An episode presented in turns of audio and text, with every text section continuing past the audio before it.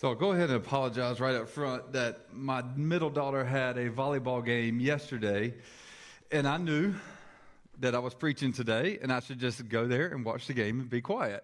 Um, unfortunately, God was giving me a little bit of a hands on working understanding of how works and my works uh, play out. So I was not quiet. Y'all know that's not my spiritual gifting to be quiet. And so my voice is a little issuey today. So I've got some water up here just in case um, because I could not be quiet. So, you know, I, I knew what not to do and I did it anyways. I mean, and we're going to be talking about works a little bit today. That's where I was at yesterday. God was giving me hands on for this lesson today. I'm going to make a statement. And first of all, my name is Micah Tyson. For those who don't know me, I'm one of the congregational elders today. I am um, teaching today. I do this about once every three to six months. Um, Mark's our normal teacher up here. Um, I'm going to make a statement, and it's going to sound like opinion to you, but it's actually fact. The statement is Gladiator is one of, if not the best movies ever made. That may sound like opinion to you. It's actually fact. It's not in dispute here. We can't really debate about this. It's like saying Die Hard's a Christmas movie. Of course, it's a Christmas movie. That's a fact. So I love the movie Gladiator. I love the movie Gladiator. And there's a part in it that I really love.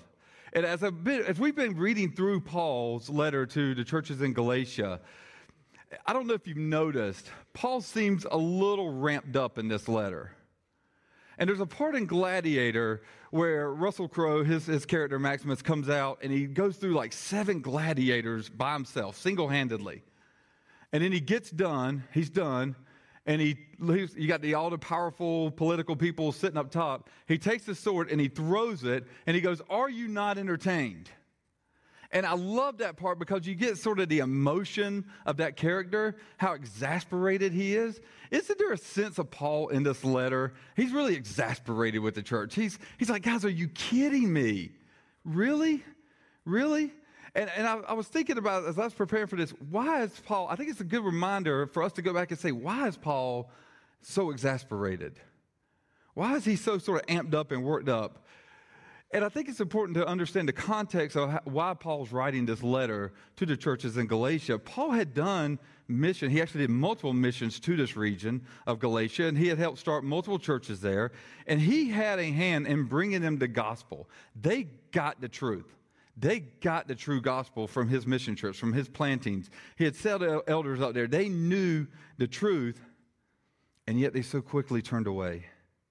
And we're following the teachings of Jesus plus something else Jesus plus work instead of in Christ alone. And that's what Paul was dealing with here. And, and, let me just be real clear on this. Any gospel including one we ever say from here, any gospel that says Jesus plus anything else is a false gospel.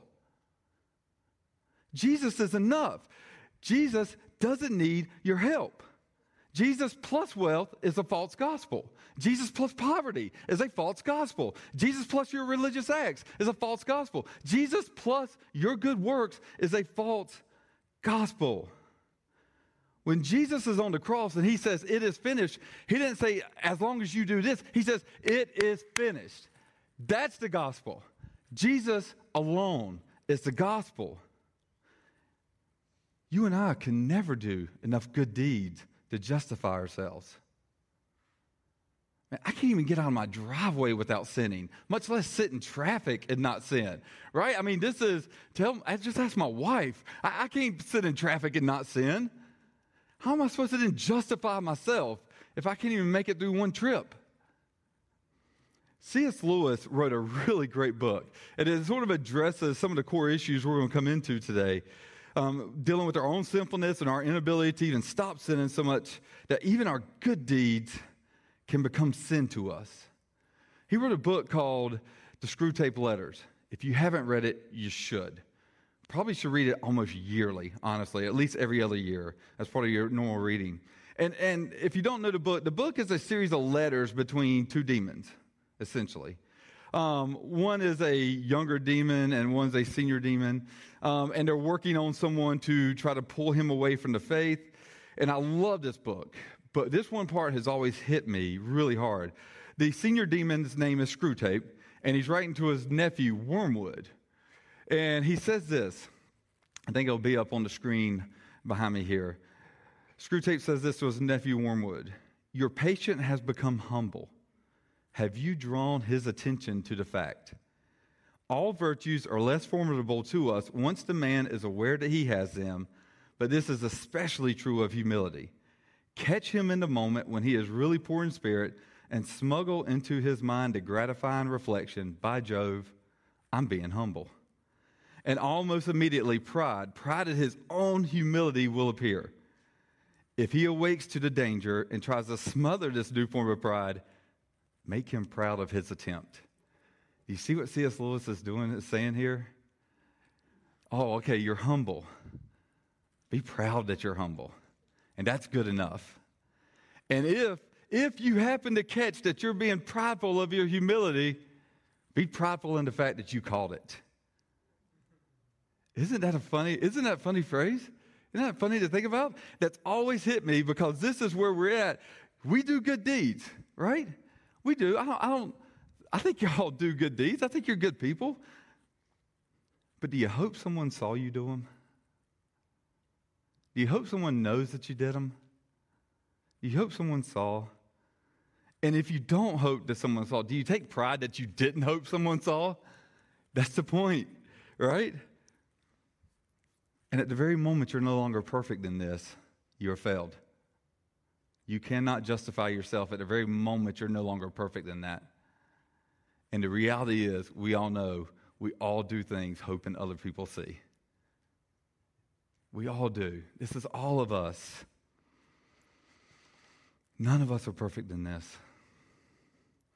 And Isaiah, the prophet Isaiah wrote in chapter 64, verse 6 We have all become like one who is unclean, and all our righteous deeds are like a polluted garment.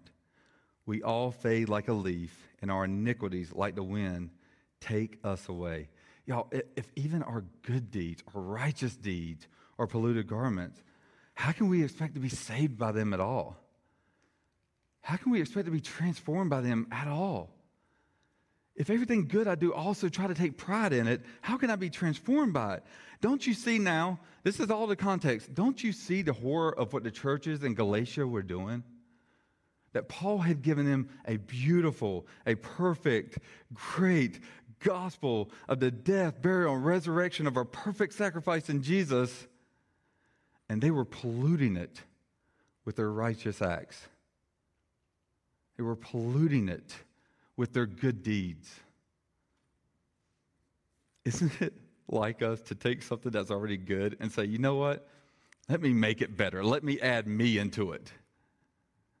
Don't we do this a lot? Something's already good, and boy, if it be Jesus, I mean, that's really good, but man, what you need is some Micah. Right in the middle. Jesus, like, no, I don't. I really don't. Uh, what arrogance and pride we have to think Jesus needs us to do something. Jesus is enough. He always has been, He always will be. He is enough. But this is all the danger. Don't you see why Paul's so frustrated? And this, you're going to hear his language today. His language almost comes off a little strong at times. If you're, if you're reading this, you may think the language here is strong. It is strong language. He calls them foolish at points. It's strong. But I think we're getting back to why he wrote this letter in the first part. He's so frustrated that the church turned so quickly and tried to add so much to what was already good, to what was already done, already perfect, already finished. And that's why his frustration will come through in the letter today. He had taught them better than this. He had taught them better than this and yet they so quickly turned away. This is a letter for us as much as the churches in Galatia, is it not? So we're going to start in Galatians 3 today. Verses 1 and 2 is going to be where I start. We'll go through verse 6 later. And this will be up on the screen Galatians 3 1 through 2. Oh, foolish Galatians, who has bewitched you? It was before your eyes that Jesus Christ was publicly portrayed as crucified. Let me ask you only this Did you receive the Spirit by works of the law or by hearing with faith? With faith? You foolish Galatians, who has bewitched you. It's pretty strong to call somebody foolish, to call a group of people foolish. It'd be even really strong to call a group of churches foolish. That's strong language. And I think it's to get us to the point that this isn't just a simple misunderstanding of the church. It isn't like they were arguing over carpet colors. It's not like they're arguing over little minutia, right? He sees them bringing in a false gospel. This is a big point. This is a really big point. What is happening in the churches in Galatia is that they are close to accepting another gospel than what Paul originally preached to them. Jesus plus anything, again, I want to reiterate this Jesus plus anything isn't just a poor gospel, it is a false gospel. It's no small matter at all because this has effects on how the churches are going to spread the gospel. They can't even get the gospel right. How do you spread it? If you don't have the right gospel, how can you spread it?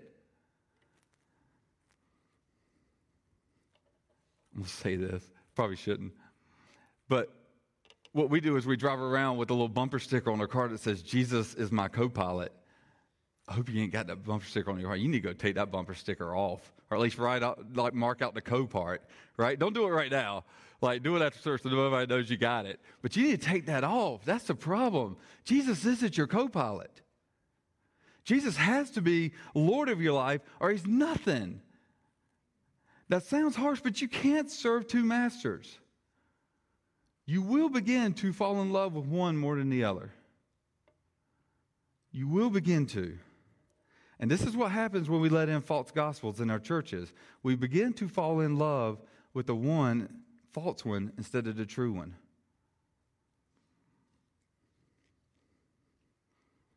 In Revelations, there's a message to the church in Ephesus, which is in a neighboring region to Galatia. Let's look at what happened to the church there. This is Revelation 2 4. And in general, the church in Ephesus was pretty good. The, Revel- the uh, John was pretty good. The writer was pretty good with the church there. But I have, Revelations 2 4, but I have this against you, that you have abandoned the love you had at first. If this is a danger for the churches in Galatia, and this is a danger for the church in Ephesus, provision, this is a danger for us today. That we start to fall away from our first love, that we start to let a little bit of mistruth come in. So, church, if I had to ask you honestly today, who is your first love today? Is it Jesus? Is it our TVs, our money, our phones, our family? What is your first love today? Are we the foolish Galatians? Seeking after false gospels? Seeking after a little bit that's just off from the truth? Paul continued on in verse 2. He goes, Let me ask you only this Did you receive the Spirit by works of the law or by hearing with faith? This brings us back to a bigger question how we even received the Spirit to begin with. Was it by the works we did? Was it by the works of the law? Or is it by hearing with faith? And one of the interesting things that we have today that the early church of Galatia wouldn't have had.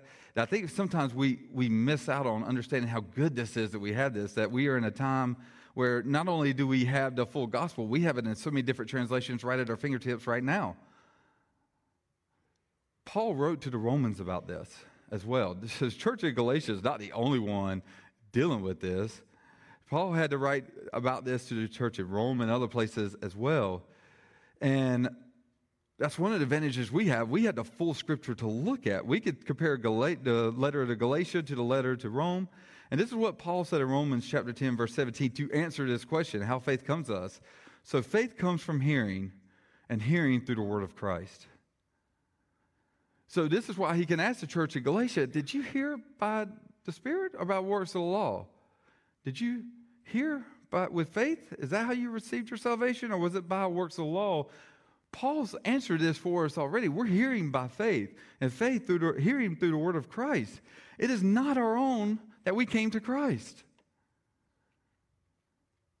You had to hear it. The Spirit had to work in you and open you up.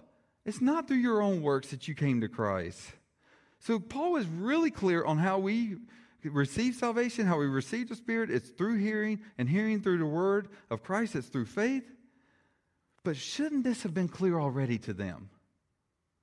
If they had learned from Paul already, shouldn't it have been clear if they had already gotten the full gospel from Paul? Why is he having to remind these churches over and over again of this?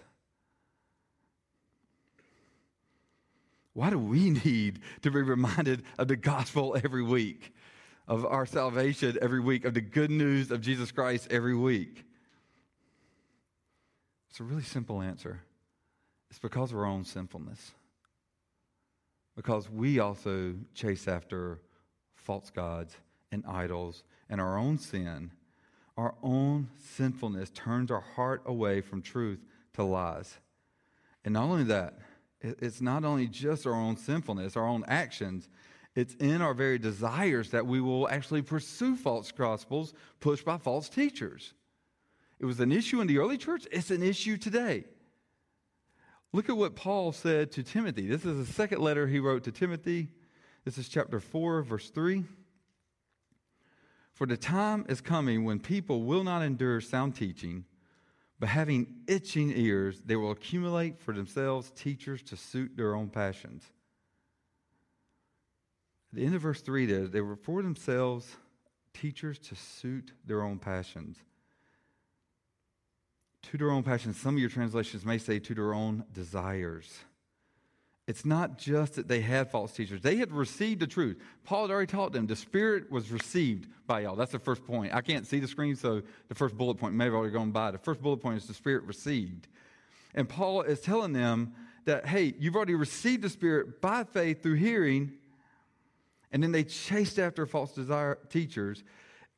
But it's even deeper. Our own desires will pursue false teachers. We desire lies. We desire false teachers. And you want to know why this is? It's because the gospel is offensive to us. Mark made this point a few weeks ago, and I'm repeating it now. The gospel is an offensive message to us. Here's what it says. Here's what the gospel says about us it says that you and I are sinful, we are worthy of eternal damnation, and there is nothing we can do about it. That's the gospel.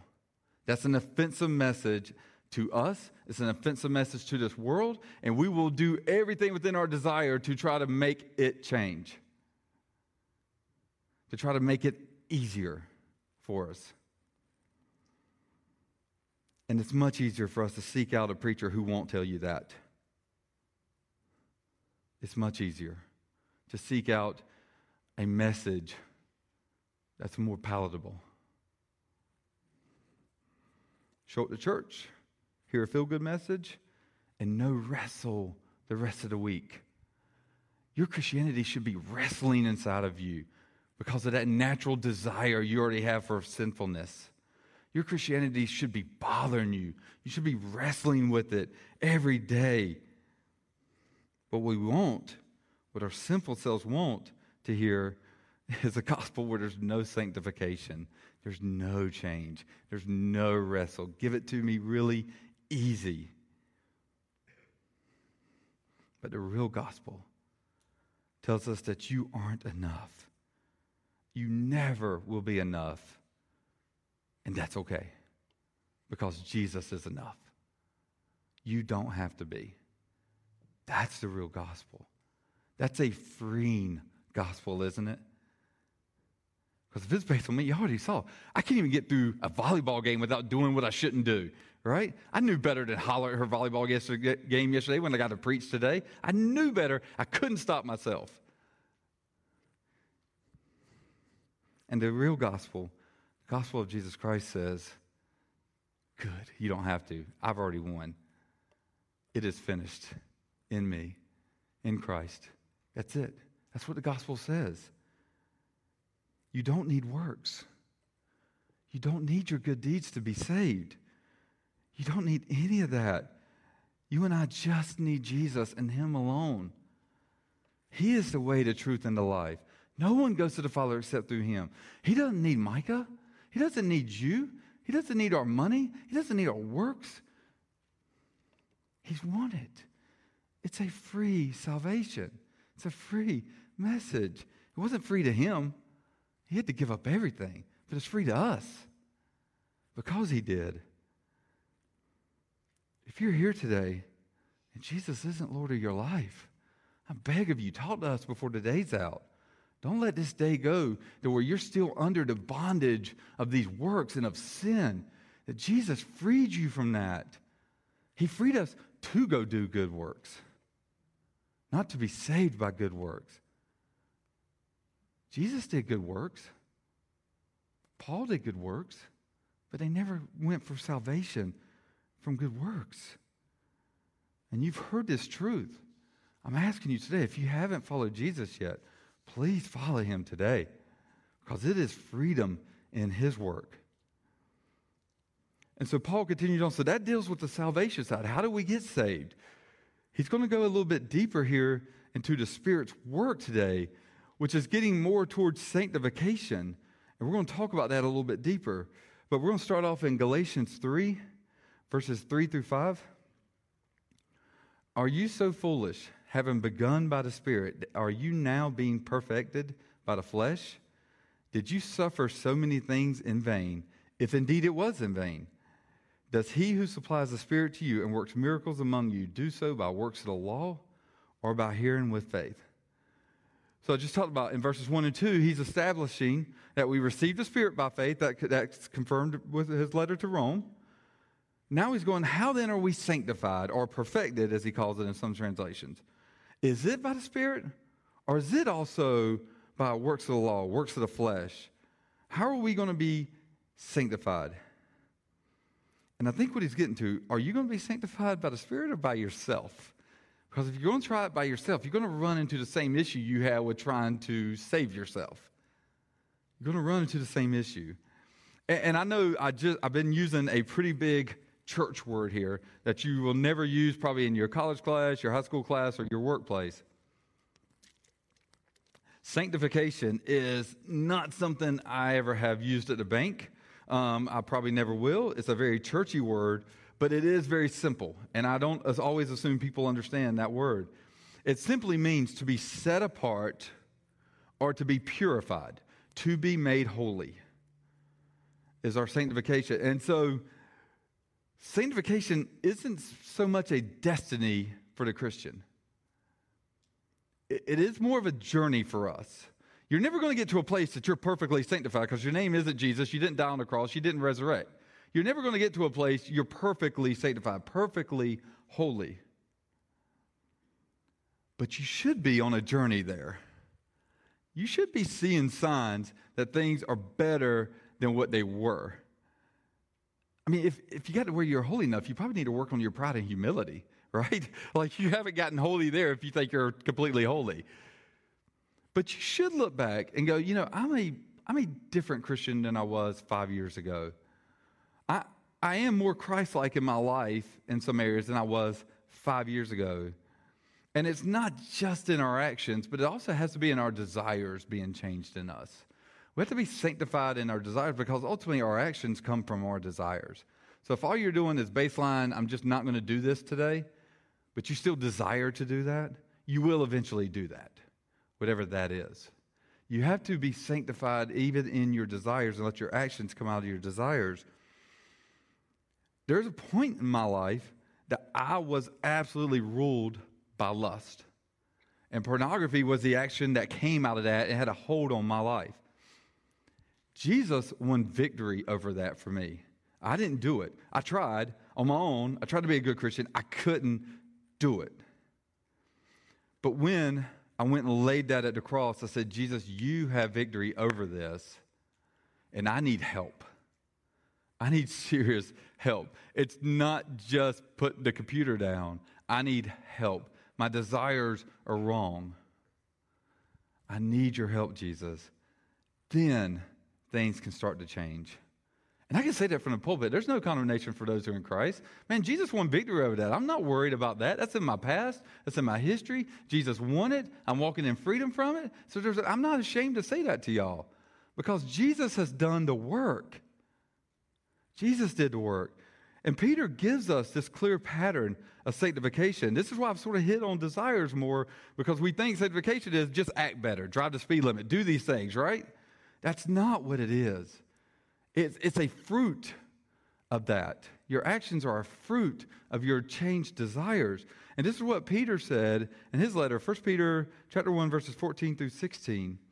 As obedient children, do not be conformed to the passions of your former ignorance, but as he who called you is holy, you also be holy in all your conduct, since it is written, You shall be holy, for I am holy. Do not be conformed to the passions of your former ignorance. And then what happens? Your conduct will be more holy.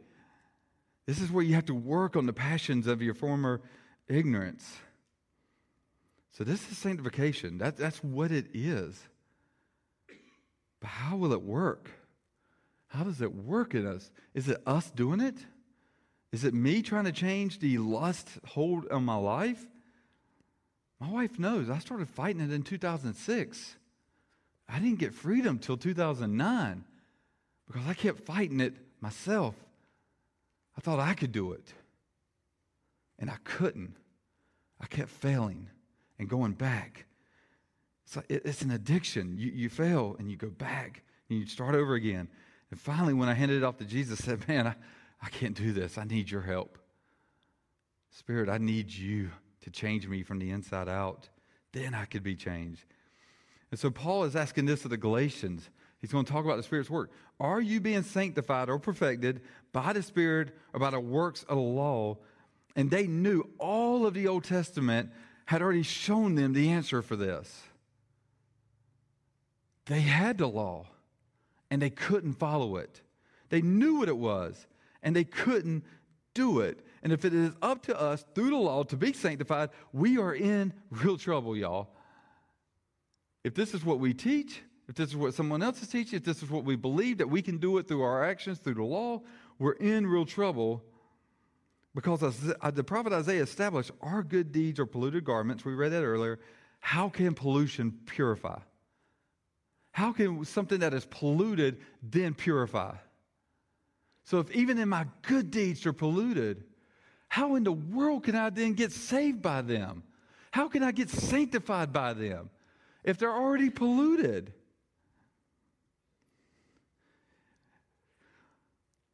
My wife and I like to go hiking a bunch. I love to go hiking. And, and we like to go, well, I like to go. I just sort of drag my wife along with me on some of these. We went to one uh, back uh, earlier in the year. The water, we like to go see waterfalls. And so we like to go on hikes, and there'll be a, the, the prize at the end is a waterfall. We parked at this space, and about a quarter mile down the path, there's a waterfall. That's nice. We did the five mile loop to get back to the waterfall because that's really hiking, right? And I mean, literally, you could almost see the parking lot for the waterfall. It's, it's legit stupid. But if we're out, wait, and we saw nobody else, this was not good. Like, we were out there in the middle of nowhere and saw no other hikers and nobody else was walking this five mile loop except us. Sorry, Paige. Um, but if we're out hiking and we're way out there and I get really thirsty and we come up on a stream and I go, you know, is it worth it? I might, I'm really thirsty. And then we look down and we go, ah, there's a dead squirrel. if I walk, if I say, Paige, you know, let's just walk 100 yards downstream, we'll be fine. I probably would say that actually, just to see what she would say. Actually, I probably would say that. You get my point? The water's still not good downstream, right? I don't care if you walk 200 yards, 300 yards, a mile. I'm not drinking the water that's past the dead squirrel. Let me be honest on this morbid analogy here. We're the squirrel. We are dead in our sins and everything that flows past us is polluted from that point. I don't care what you put up, I don't care what you try to filter, you've got some pollution there from that point. The only way you're going to get good, clean, pure water is to go to water that's above us, where we're not the source pollutant. You go to a source that's higher, that's pure. This is what the problem is when we try to get saved by our works, when we try to change by our works. We are a polluted source, polluting everything that happens past us and through us. But if my sanctification happens through the Spirit, which I received in faith upon hearing by the word of Christ, it's not my power making it happen. It's not my power changing me. It is His power. He's not polluted. I am. He can change me because He is pure. And He, the Holy Spirit, sanctifies me and you.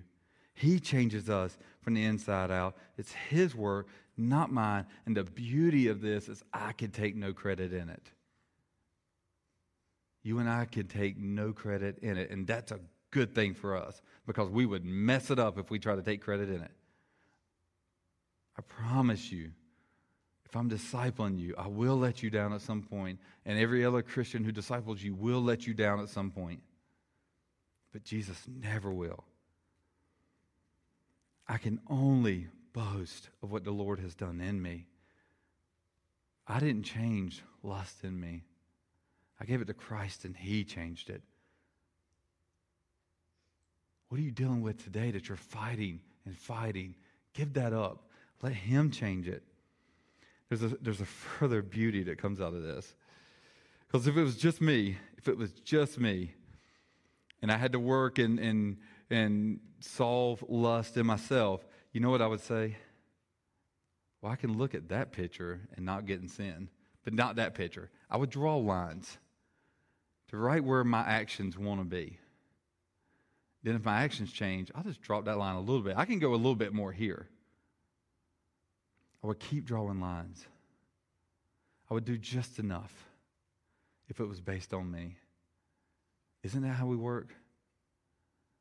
But if it's based on Christ, if it's the Holy Spirit doing stuff, if it is Him transforming us and changing us and working on the desires of us, He will never be done. As long as you are breathing air, He will never be done. God is not finished with you as long as you're living.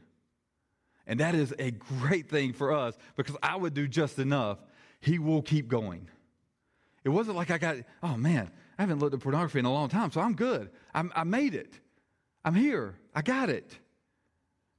God's like, have you looked at your language lately? Got a little bit of an anger issue there you're dealing with. Let's work on that. Let's keep working. Yeah, you got you got one thing I, have got in you, and you've gotten this good. You, you're seeing the fruit of my work. But you're not done yet, Micah. You got a lot more to work on. He's still there today, working in a lot of ways. My wife and family can tell you. He's still working in a lot of ways. And that's the beauty of it. He will never rest in sanctifying us. And we, as Christians, don't we get joy out of seeing the fruit of His work in us? It is a more joyful life for me to not be in bondage to pornography. It's a more joyful life for my wife that I'm no longer in bondage to pornography. It is joy when God has worked in you, when the Spirit's been working in you to transform you, and you start to say, you know, I don't even, I used to do this thing, but I found that I don't do this thing anymore, and I don't really desire to do that thing anymore. There's a joy. Thank you, God. Thank you. And this is the joy for Christians that we have in sanctification. Sanctification sounds terrible. I'd sort of rather do what I like to do. And you got, you're telling me I got to change? That's not that much fun. But there is joy in the fruit of it. And it takes a while sometimes to see it. But you mature Christians, you know exactly what I'm saying right now. You know exactly what I'm saying.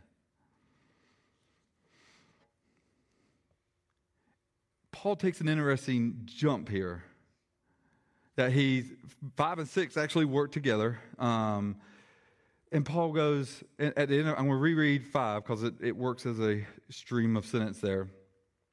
Does he who supplies the Spirit to you and works miracles among you do so by works of the law or by hearing with faith?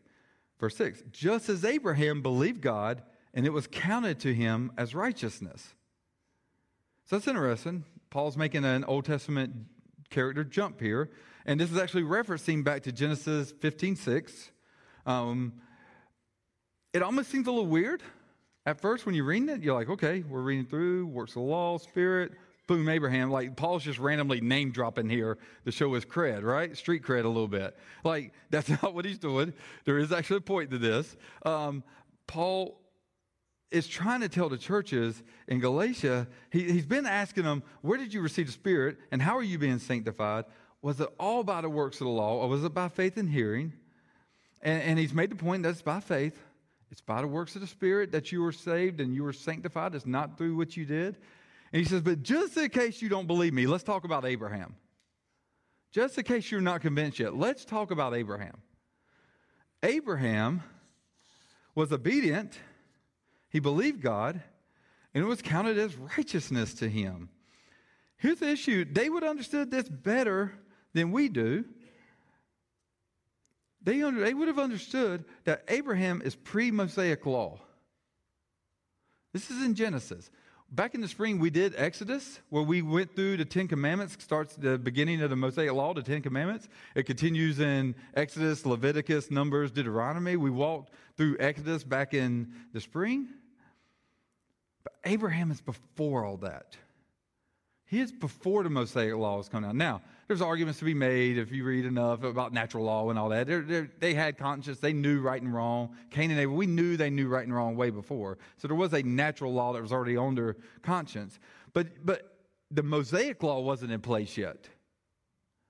You know, if they pass a law due to the benevolence of our leaders, if they pass a law saying I can't chew gum, tomorrow, they can't come back and like prosecute me for chewing gum today, right? Like they can't go back and say, "Oh, well, we passed the law that you can't chew gum, but you chewed gum. I saw that video on Facebook. You chewed gum yesterday. You're in violation of law." They can't do that. And this is what Paul's sort of making a point here is you can't say Abraham was be counted as righteousness under the law when the law wasn't in place for him yet. He didn't know the Mosaic law. It hadn't even come yet. And yet, his obedience, his belief was counted as righteousness to him. The Spirit was there, working in him, even if he didn't know what to call it. The Spirit has always been there. The Spirit will always be there. At the beginning of Genesis, when God said, Let's make man in our image, he was there.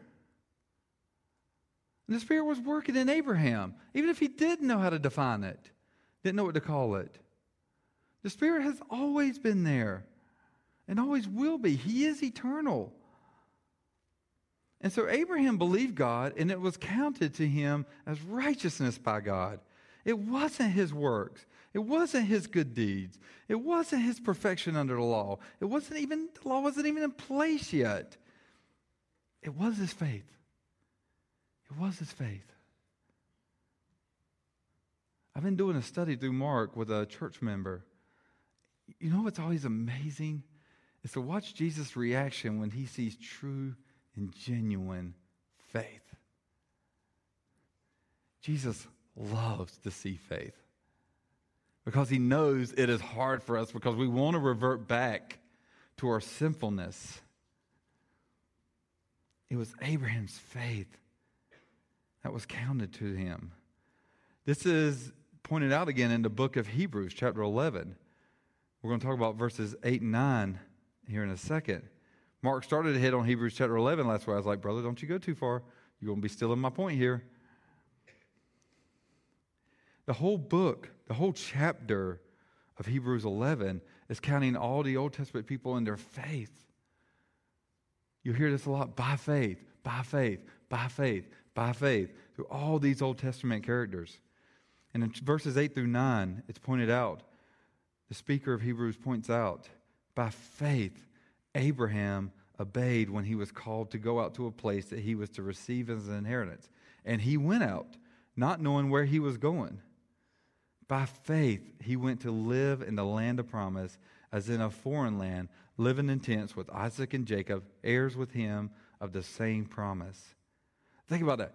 By faith, he obeyed. He went out to a foreign land, didn't know where he's going. Man, some of us need GPS to get to the grocery store. He's going out to a land to live by himself. Right? Isn't that a little scary? By faith, he was obedient. No GPS, just God. And by faith, he went. It was not by his works, it was by his faith that he believed, and then he went. Our works follow our faith. Our works follow our faith. Before Christ, we've talked about Isaiah talked about it, we've talked about it again. Before Christ, our works were evil. Our works were evil. They were done for evil purposes. Even if you meant good by them, you are hoping everybody knew you meant good by them. They were done in evil. And then we believe through the hearing of the word, as Paul's already established. And then, as Christians, we do works through the Spirit by faith. Those are redeemed works, those are good works. But we get this confused. We get this confused. The church in Galatia had gotten this confused, where they put works elevated to faith. And so Paul wanted to point back to Abraham to say, guys, this is the way it's been since the beginning. Since the beginning, before the law, it was this way. After the law only exposed your sinfulness, you're still, your salvation comes by faith. The law exposed it. He could only believe. You realize that? Abraham could only believe. He had no reference God. He could only believe.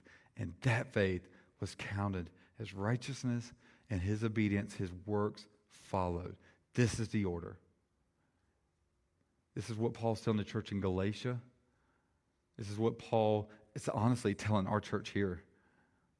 If we get into a works based system to where we're just doing works and we're doing works, we're feeling good about ourselves, we've gotten off, church. And it's going to be, it's going to be dangerous for us as we have new building to just start thinking we can just do works and that's good enough. And we got to fill up the building by preaching a little bit lesser gospel, gospel plus something. There's going to be temptations there for us, church. We need this letter today. We need the scripture to point us back around that it's not our works, it's not your works. None of that's going to save you. Only Christ alone can save you. Only the Spirit, the Spirit can only indwell in you and change you. Nothing you do can. And so as we go, and we're going to be wrapping this up, the band can start to come back up. The question for my Christian brothers and sisters here how are you doing here? How are you doing is this with this? Are you attempting to change based on your own power? Are you feeling the frustration of that yet? Are you feeling almost at times the hopelessness if you have to change based on your own works, your own good deeds?